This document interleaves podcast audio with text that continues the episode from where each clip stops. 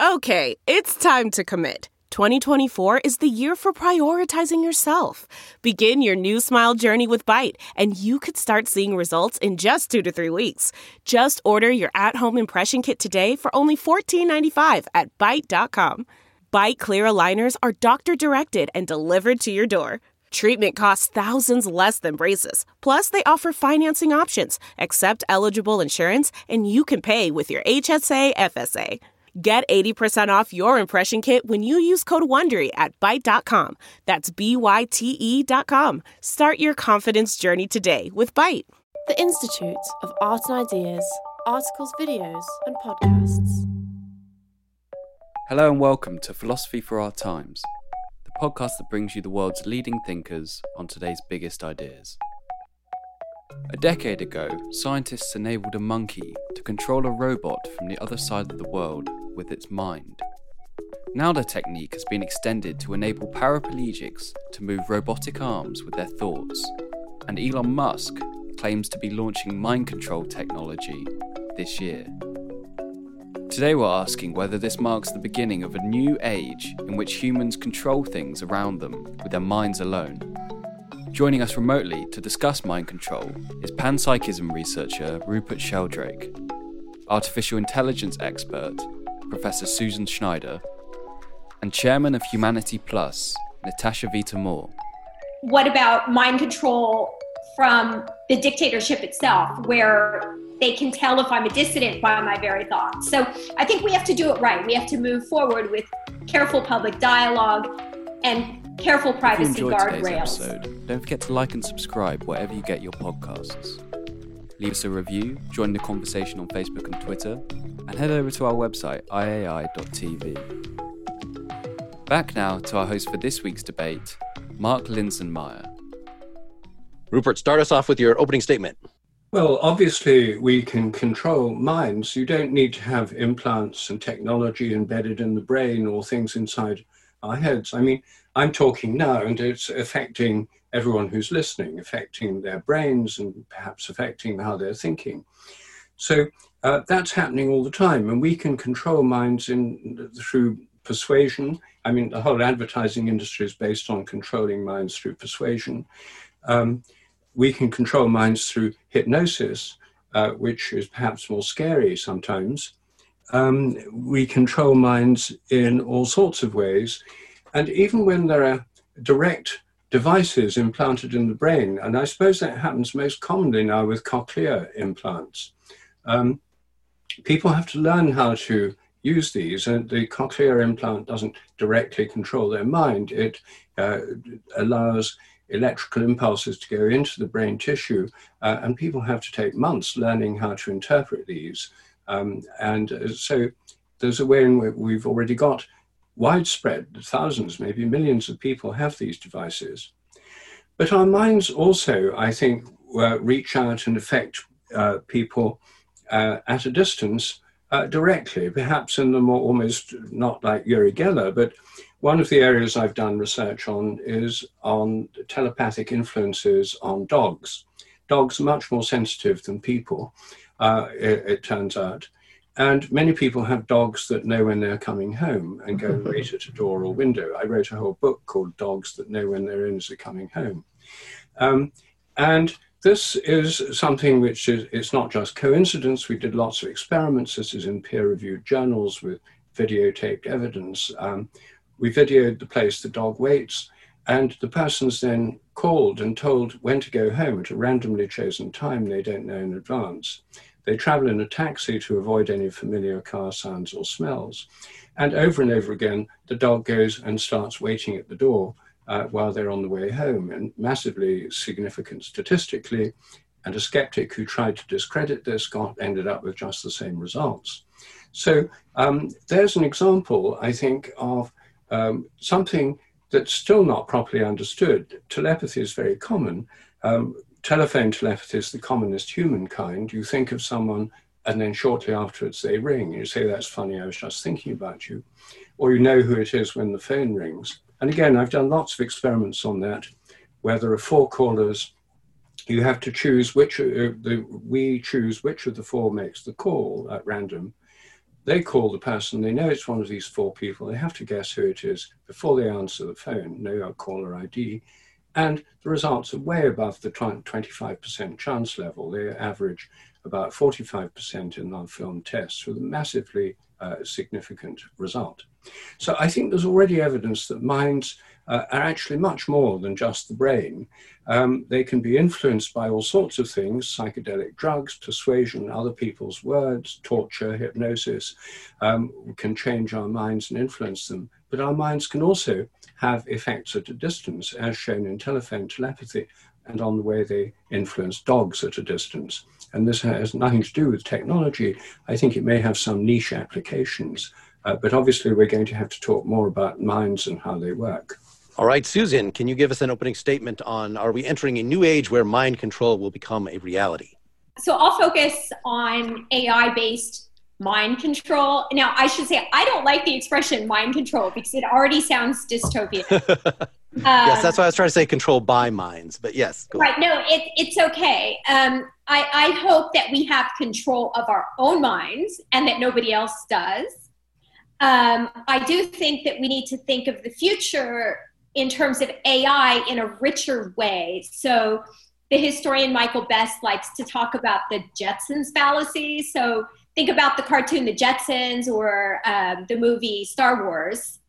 In both cases, all around us, there are AI bells and whistles all around the main characters. So there's clever robots, but the humans are unenhanced. In the future, I think that AI will go inside the head, and we're already seeing this with technology like, um, you know, Elon Musk's developments at Neuralink. And so the question here, when it comes to mind control, is how do we do it right? How do we avoid these dystopian scenarios in which um, my thoughts, when I say get a brain chip, uh, now become the fodder for the data capitalist economy so so right now things are limited to my google searches but next it could be my very memories that get sold to the highest bidder or worse yet if i happen to live in an authoritarian dictatorship uh,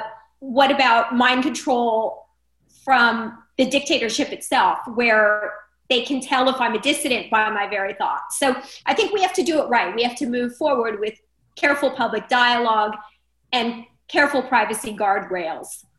All right, Natasha, start us off. I agree with Susan. The term mind control brings up control, and that's something that always is is an anathema to to most of us who want to have certain freedoms and rights. And I, I agree with Rupert's um, prognosis about the, the, the, the potentiality of dogs understanding, and there's something else out there that, that we can't see, but it's there um, and we identify with it, especially with our dog companions. But I'm going to approach this not through the lens of a dystopian possibility, but through a pragmatic rationality.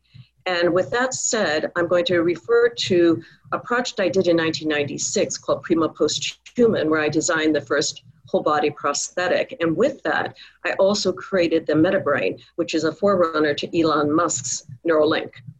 Now, I mean as a forerunner in concept and in theory, not in engineering. I'm not an engineer, but as a conceptual futurist and thinking about the transhumanist agenda and what the future human could be like, it boils down to where we are in technology. The debate used to be in the early 1990s about AI or strong AI or AGI or nanotechnology. Well, AI came first.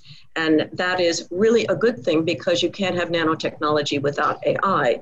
And nanotechnology fits in because of nanomedicine. And if we're going to have mind control, that means that we're going to have to have a tertiary brain, um, an augment brain, whether it's invasive or non invasive. And mine was the meta brain, which sits literally on top of the brain with the limbic and cognitive systems to help us better make decisions. And this ties into the issue that Susan brought up about ethics, who makes these choices. So, in not having a dystopian future, we need to have a stronger sense of ethics. And having a stronger sense of ethics means we leave our morality our certain morals and our biases, because all of us have that degree, because we're human and our reptilian brain, etc., is why we need that tertiary brain, so that the decisions we make can be more based on a a balance in decisions. So here, the proactionary principle is crucial along with the concept of morphological freedom. If a person wants to have mind control through using Neuralink or MetaBrain or some other system that integrates AI with nano systems to problem solve, to enjoy virtual reality or augmented reality or different substrates or platforms to coexist on, then we do need to have that type of interface with the brain. But I don't think it's going to be um, where where we lose all um, our rights to privacy. And I think that the work of Steve Mann is crucial in this conversation because his work with surveillance is us surveilling those surveilling us. So it's very important for us to look at the dystopic possibilities, the negative possibilities, and to try to push forward through practicalities and rules and laws and legislation and the mainstream support to have a stronger ethics so that we can have these advances and not be terribly afraid by them and not having someone like Bill Joy or others come out and say we have to stop. Can't do it because of existential risk. There will always be types of risks it's the bottom line is we have to find our way through that navigate our way through those risks for a brighter better future can we start with uh, some psychology? Um, how does thought enable us to act? We tend to think we're in control of our own actions. You know, I can will something and that makes my arm move. And if I'm holding something, then my arm moving makes the thing that I'm holding move. You know, it just seems uh, at least something that is in, in practical ways predictable. Uh, do you think this is a actually good uh, explanation of this? Um, Rupert, you, you have very unorthodox views in this area. Why don't you start us off? Well, of course, the standard materialist view, which is found in most universities um, and in neuroscience departments, says that the mind is nothing but the brain. Minds are what brains do. Mental activity um, is entirely a product of brain activity, is an epiphenomenon of it, or another way of talking about it, um, or an illusion produced by brains. Now, personally, I think that, that, that, of course, leads to the famous hard problem in philosophy of mind. Um, and I myself think that if we're taking an approach of trying to understand how the mind interacts with the brain, works with it, for me, the most interesting starting point was suggested by the philosopher Alfred North Whitehead. Um, and he thought that the relation between mind and body uh, was one in time rather than space. Normally, people think of it as spatial, the mind's within, the inner life, and the outer world, and so on. He thought that um, quantum physics shows that everything in nature is a process, even an electron is a process, it's a wave. And waves take time to wave by definition, and that's why you have the uncertainty principle in quantum mechanics, because brains waves take time and space to wave in, so you can't have a wave at an instant because that even electrons are processes, um, they're in time and they have a past and a future pole. And Whitehead thought that the mental pole um, is the, the future pole, is the mental pole, the past pole is the physical pole. So the mind, as it were, acts um, on physical systems, even electrons, because he thought even he was a kind of panpsychist, even electrons have some degree of experience. Um, so the mind acts from the future, its causal direction is from the future or from virtual futures or from goals towards the past. Whereas regular physics causation, physical causation that we're all so familiar with from science and common sense and everyday life, is from the past towards the future. So we have two causal streams going in opposite directions, intersecting in the present. And the uh, mental pole is concerned with possibilities in the in quantum physics, the Schrodinger wave equation tells you everything a particle, a quantum particle, could do. All those are possibilities. But when, some, when it interacts, those collapse down, the so called collapse of the wave function, to give a physical measurable fact. Well, that's the past pole now, and new possibilities open up. Similarly, uh, we think about possibilities, we choose among them. When we choose among them, then you have a physical, physically measurable effect. Um, that's now in the past. So I personally think Whitehead um, pointed to the most interesting way of thinking about this that I've come across. Um, all the other ways I've come across don't seem to lead very far. This one also leads to a number of uh, rather surprising conclusions. You might be conscious of something before the uh, you, you, the decision. Um, the consciousness may lie in the future from the point of view of a measurable, measurable decision. So it, it ties in with certain brain studies. Anyway, that is my view, and um, it's not many people are following up Whitehead's approach, but I think it's potentially the most promising. Yeah, that's a lot to unpack. Uh, Susan, is there any accepted scientific understanding of how the will turns to action? If we're talking about the brain willing something, there are really two different issues here. I mean, one is willing as in volition that you know you talk about this in psychology but there's as you know um, mark because you are also a philosopher there's also the issue of the problem of free will which is itself a pandora's box um, could we ever step out of the laws of physics and cause events through our mind somehow um, that you know are not lawfully determined by the amalgam of events and antecedent states in the world. So there are two issues going on here. Um, now, I think current physics is a bit of a mess. I mean, I'm not being I'm not being insulting. I mean it like this. And I think every physicist will understand that you know, there's currently a contradiction at the heart of physics between quantum mechanics and relativity.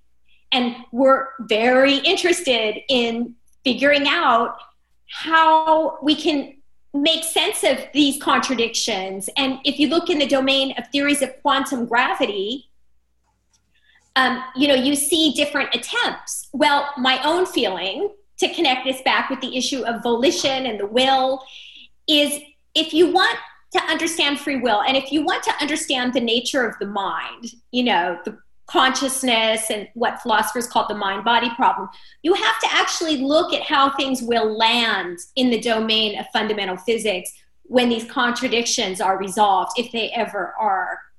So, for example, there are some theories right now that say space and time is emergent. If that's the case, then matter can't be fundamental so in that case, Rupert is entirely right, you know, that everything's process. I think he's right anyway, that, that a process ontology, a process metaphysics is where it's at, right? But I think we can, we can recover a notion of substance or matter from that, nevertheless. Natasha, why don't you jump in here before uh, we have a, a, a free for all? Mind, body, matter. Oh, God.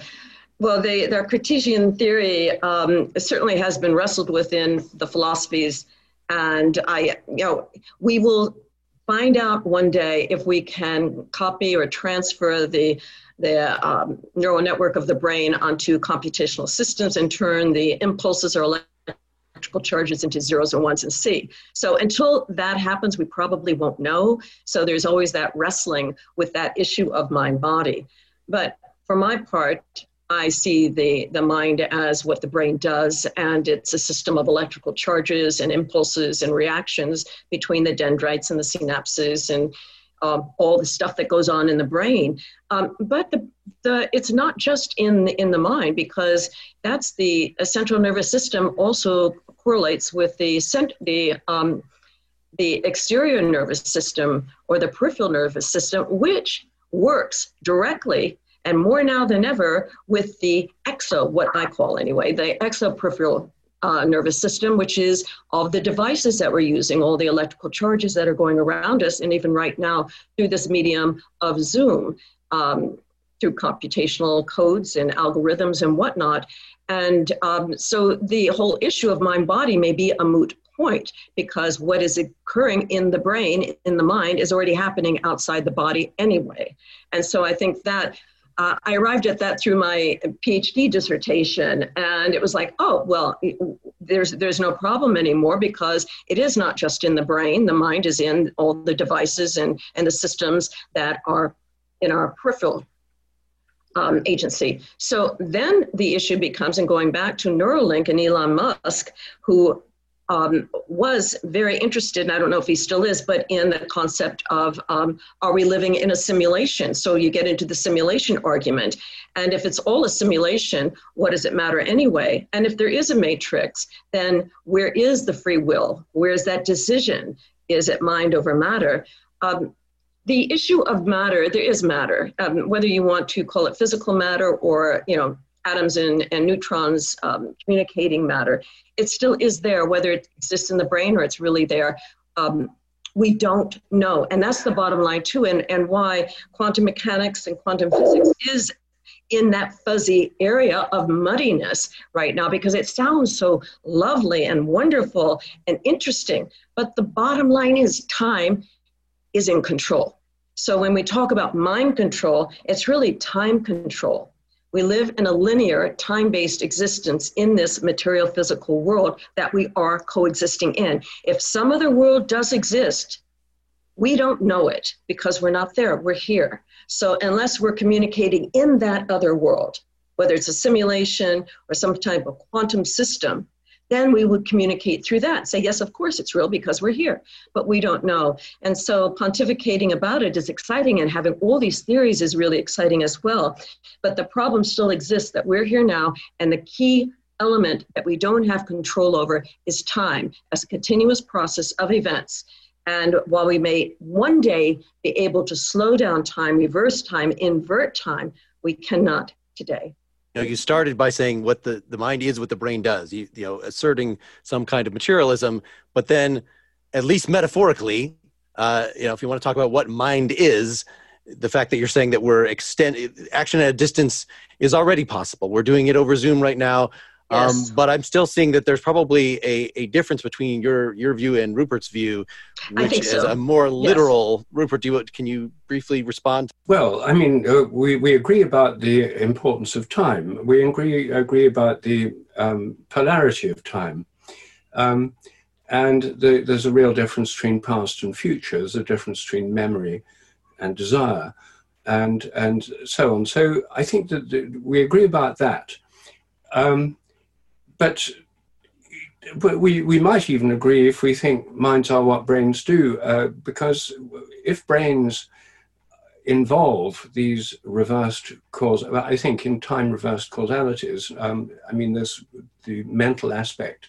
It works through brains, and brains are material, but the thing is, we don't really know what matter is. The, the current debate that uh, panpsychists have, have got going is saying, well, uh, panpsychists like Galen Strawson say, well, matter's not what people used to think it was, dumb, inert stuff. It's, it's process, and it's a pr- process um, which uh, has some kind of a degree of consciousness or experience, even at the electron level. Um, so, if that's true, uh, then a brain isn't just brute matter and just electrical impulses and things. The nerve cells themselves, and even the electrons whizzing along in the nerve impulses, uh, have some kind of mind uh, associated with them. And so you then have the possibility of mind acting upon mind if rather than mind acting upon matter, because if matter is mindless and minds are matterless, there's old Cartesian dualism. Uh, we, if we don't have that view, if we have the idea that matter itself has some kind of mind, then our minds could work on the matter of the brain and interact with them and be what brains do. But the matter of the brains is not what old style materialism would have said it was. Now, Susan, does your embrace of, of process philosophy, you said you agreed with Rupert on that general approach, does that extend to panpsychism? I mean, I, I don't know that panpsychism necessarily comes out of process philosophy, but they certainly are in Whitehead at least, they go together. I'm friendly to panpsychism, but I think it goes too far. Rupert just said cells have minds. I don't think there's anything like a mind at that lower level if you're thinking of mind in the sense of any kind of sophisticated, complex thinking system. But if we water down panpsychism a bit, I do think there's a case for the idea that experiences at the ground level um, of physics. So, you know, that is to say that if you think sophisticated informational systems like brains come from something that physics explains that seems reasonable and that brains have experience, it's not crazy at all to think that the primitive stuff, the events, because we're talking about a process ontology that you know the events that eventually science will explain perhaps when in the context of theories of quantum gravity will have the basis of experience in them even at the ground level because it's only the ground level events together with the laws of nature that give rise to complex systems like brains. So consciousness has to come from somewhere. But I wouldn't go as far as saying that fundamental particles are minded. To me, it's almost like a category mistake. Um, you know, my cat has a mind, perhaps, it has a brain. I mean, these are conscious systems of a suitable level of complexity. Whereas fundamental particles, unless there's something really strange going on, don't have anything like sophisticated mentality. Maybe what I'd like to say is they have proto mentality. So I'm actually, I hate to unroll this big word, but I'm very sympathetic to a view called pan proto psychism because it's these ingredients which we might call proto mentalistic that do give rise to the phenomena of consciousness I think. Let's turn to the practical because that's the way we sold this uh, lecture. Uh, what is the potential of this mind controlling technology that is using the mind to control things at a distance? Natasha, why, why don't you start us on this? What, what can you say something about the potential of this technology and its risks? The potential is truly amazing and so needed for people who are in a position where their, their physical system is just not communicating with their brain. And so you have this this relationship with a machine that is doing it for them, where they can use their, their mind to pick up a, a book and uh, or turn on the TV or or you know let the dog out or whatever it is. I think this is crucial. I mean, being a prisoner of your body and not being able to direct it to do what you want it to do must be an awful thing to experience. So I think one of the best uh, outcomes of the whole field of mind control or working with the, the neurological system to function outside the body is essential. But looking beyond that, even in space exploration, we're telling a robot to do a certain deed on a maybe on a, a satellite or in a, um, a space habitat, and this is really important too. But it's not so much mind control because we have the robot doing it and we're programming it to do a specific task. So then it gets back into the area we were at with artificial intelligence and narrow AI, which is task oriented, but then going further to artificial general intelligence, where that would really enhance and increase the capabilities of mind over matter or mind control.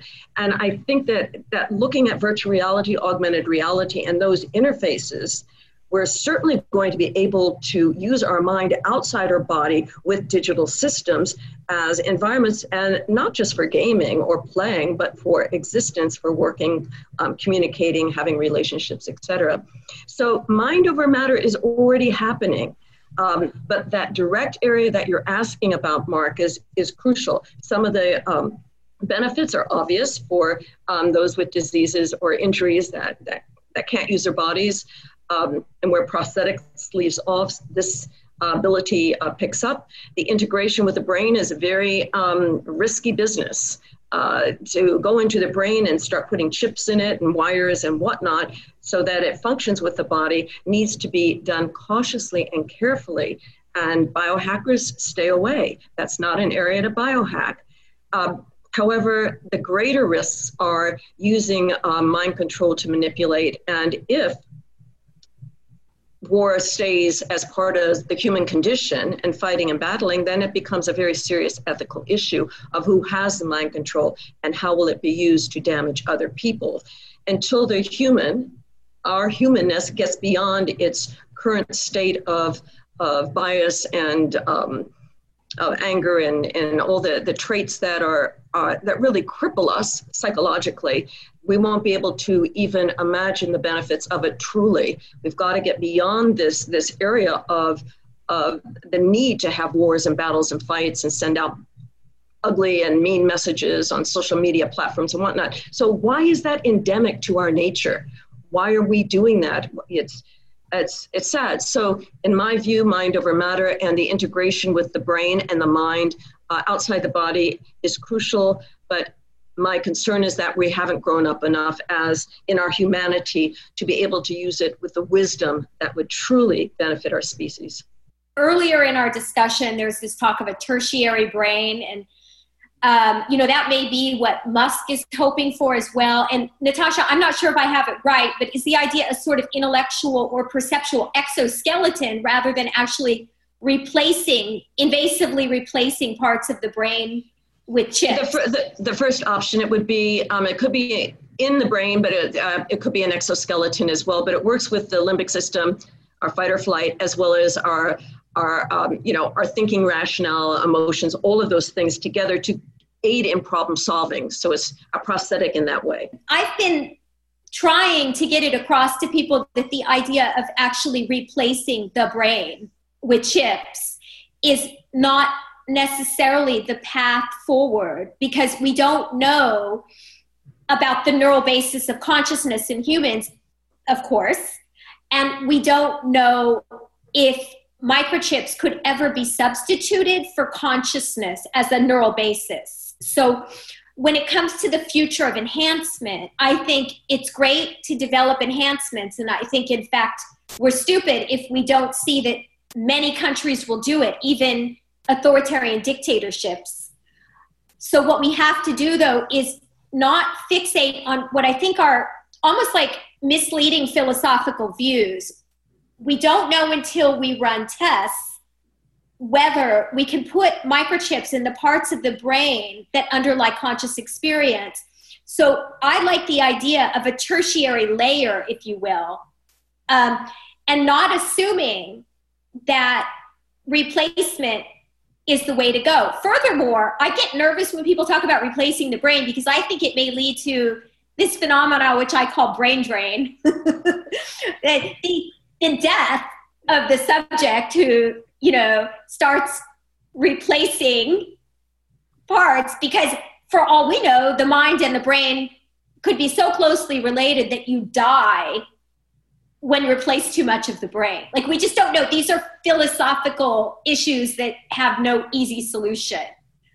Yeah, can we bring Rupert in here because it seems like your picture has a a, a disconnect between the the matter uh, that is providing you know the particular neural stuff and the form what aristotle would the mm-hmm. form that's being imposed on this that is instead it's a morphogenetic field it's something like that but maybe i'm misunderstanding i mean would you be as worried as susan is about uh, brain replacement uh, resulting in the death of the individual well, I suppose I, I, think brain replacement would result in the death of the individual. But um, I mean, I see all this uh, sort of tinkering with the brain and putting bits in it as a kind of luxury for uh, uh, that's a, a, kind of um, very expensive luxury.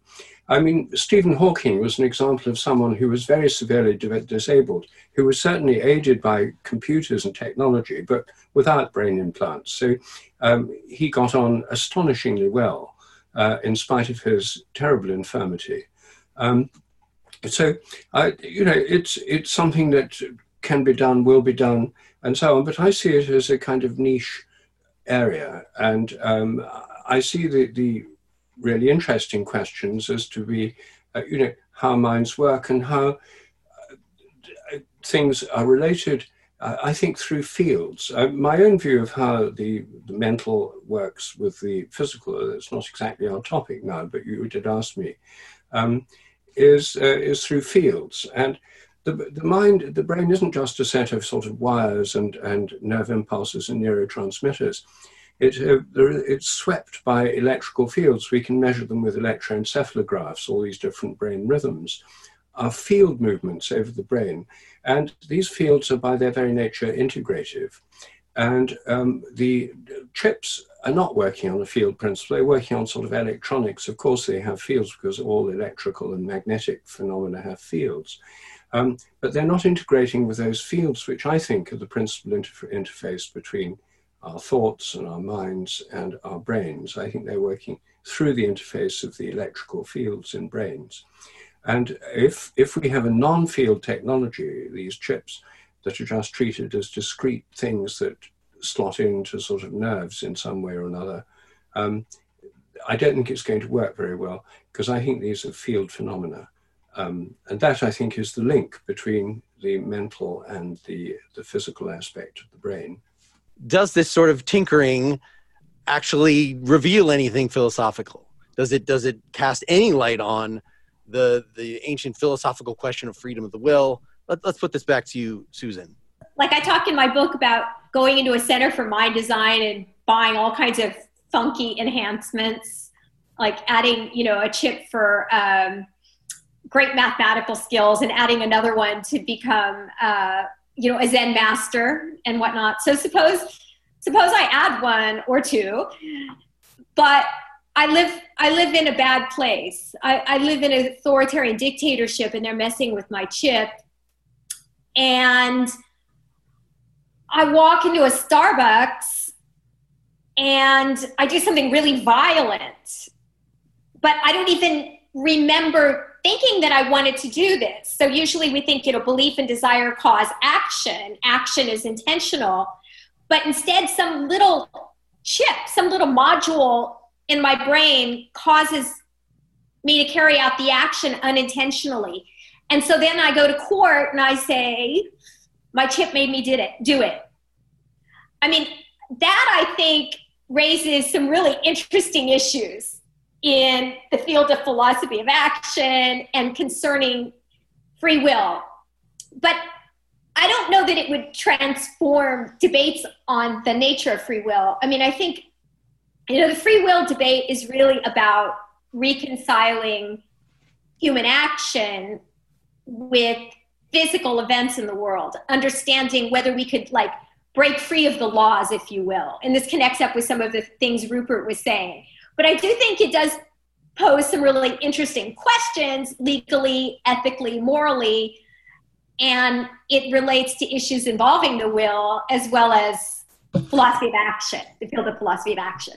Natasha, do you want to jump in here? The bottom line of philosophy is existence, search for knowledge, and what is existence? Why are we here? And free will does tie into that very tightly. Are we making the decisions? Is God making the decisions? The decisions happen, and is it all planned out before? Um, who's in charge? And um, and part of any system are all variables, and the effects on the system are produced by the variables, and the effects on the variables are produced by the system. So it's it's this continuous um, cybernetic type of a beautiful interplay of feedback and control. So I personally don't deal with free will. I, it's not something that I'm particularly interested in. What I'm more interested in is taking a look at cognitive reasoning and within the, the realms of philosophy, why we do the things we do, which ties more into the psychology and historical anthropology of, of humans and, and culture. And what I can't see is probably there. So I have no argument argument with with Rupert. I mean, his theories are perfectly fine, and I listen, and it may not be my view, but it's it's perfectly fine. I think the the bigger issue in in the deeper dive is um, how will this mind control um, affect our species and how will we steer going back to susan in this to get away from the dystopian future and to be responsible about it? Where free will the hell with free will. What does that matter when there are more serious issues such as someone like stephen hawking who needs to communicate because his mind was so brilliant but he was not an outliner and he should never be looked as as an outlier. And it wasn't that expensive and he could afford much more of it and that should be allowed for everyone. And that technology that Stephen Hawking used, however brilliant and engineered beautifully, was just so basic. We've gone so far beyond that, that simple technology. So, what Stephen Hawking had was not um, you know elitist at all. He took advantage of his position and um, his illness and presented uh, a picture to the world of what it could be like for someone who has no control or very teeny teeny little control over over their bodies. That should be allowed and afforded to everyone and not just an elite or someone who's a famous scientist. But the interesting, and this ties into the discussion, so I'll just wrap up with this. The interesting thing is Stephen Hawking, before he passed away, was very concerned about existential risk and wanted to stop artificial intelligence going into artificial general intelligence or strong AI. And that's really interesting because without that narrow AI, he would never be able to communicate it. And take a look, going back to our earlier discussion to Elon Musk with uh, Neuralink. Elon Musk was part of that existential risk community. Uh, and very you know opposed to advances in artificial intelligence and someone has to we need machine ethicists and now he's so transhumanist you know you go what uh, what's coming out of his his um, his language is is anything um, can't be anything but transhumanist. So as people come around, once they see that there's a need for the technology, a need for the science, and that and where that need is, should always, in my view, be to those who can use it effectively and wisely, and for experimentation, for research and development. So. Um, again, I my, my um, free will is not something I think about, and mind control is very serious matter. Thanks for listening to this week's episode of Philosophy for Our Times. Remember to like, subscribe, and review wherever you listen. And tune in next week for more big ideas from the world's leading thinkers.